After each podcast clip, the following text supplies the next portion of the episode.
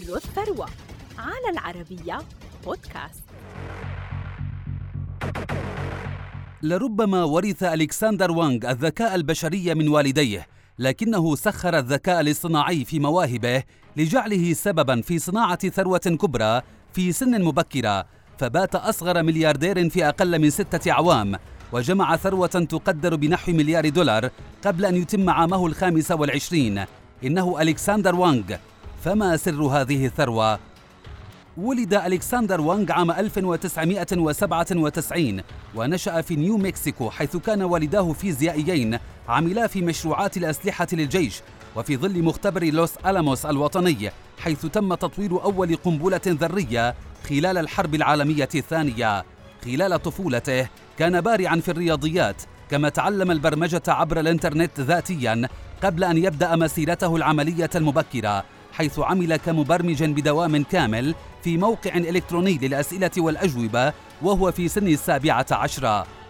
بعد أن أنهى مرحلة الثانوية العامة، حظي ألكسندر بقبول معهد ماساتشوستس للتكنولوجيا لدراسة بكالوريوس العلوم والرياضيات وعلوم الحاسوب.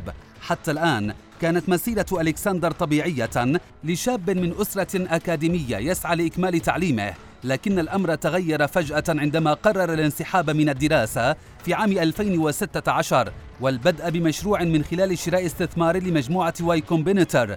كان هذا المشروع هو شركة البرمجيات سكيل اي اي التي تعاون فيها مع زميله السابق في العمل لوسي غو. كانت فكرة ألكسندر في أن كل صناعة تعتمد على كميات هائلة من البيانات، ما يجعلها تبحث عن متخصصين لمساعدتها على إطلاق الاستفادة من البيانات وتعزيز أعمالها باستخدام الذكاء الاصطناعي، لكنه لم يكن يعرف أن هذا العمل سيفتح له آفاقاً كبيرة. كانت أعمال الشركة الجديدة محط اهتمام العديد من الجهات، بما في ذلك الجيش الأمريكي، حيث تم توظيف إمكانات شركة وانغ لتحليل صور الأقمار الصناعية بشكل أسرع بكثير من المحللين البشريين لتحديد مقدار الضرر الذي تسببه القنابل الروسية في أوكرانيا.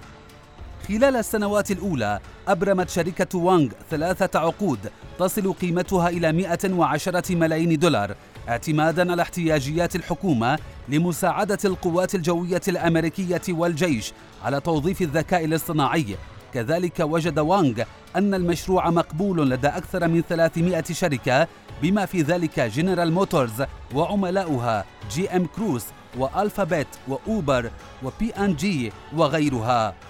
في عام ألفين وواحد وعشرين، وبعد جولة تمويل بقيمة ثلاثمائة وخمسة وعشرين مليون دولار أمريكي، بلغت قيمة الشركة سبعة مليارات وثلاثمائة مليون دولار أمريكي، فيما قدرت حصة ألكسندر التي تعادل خمسة عشر بالمئة من الشركة بنحو مليار دولار أمريكي، ما جعله أصغر ملياردير عصامي في العالم.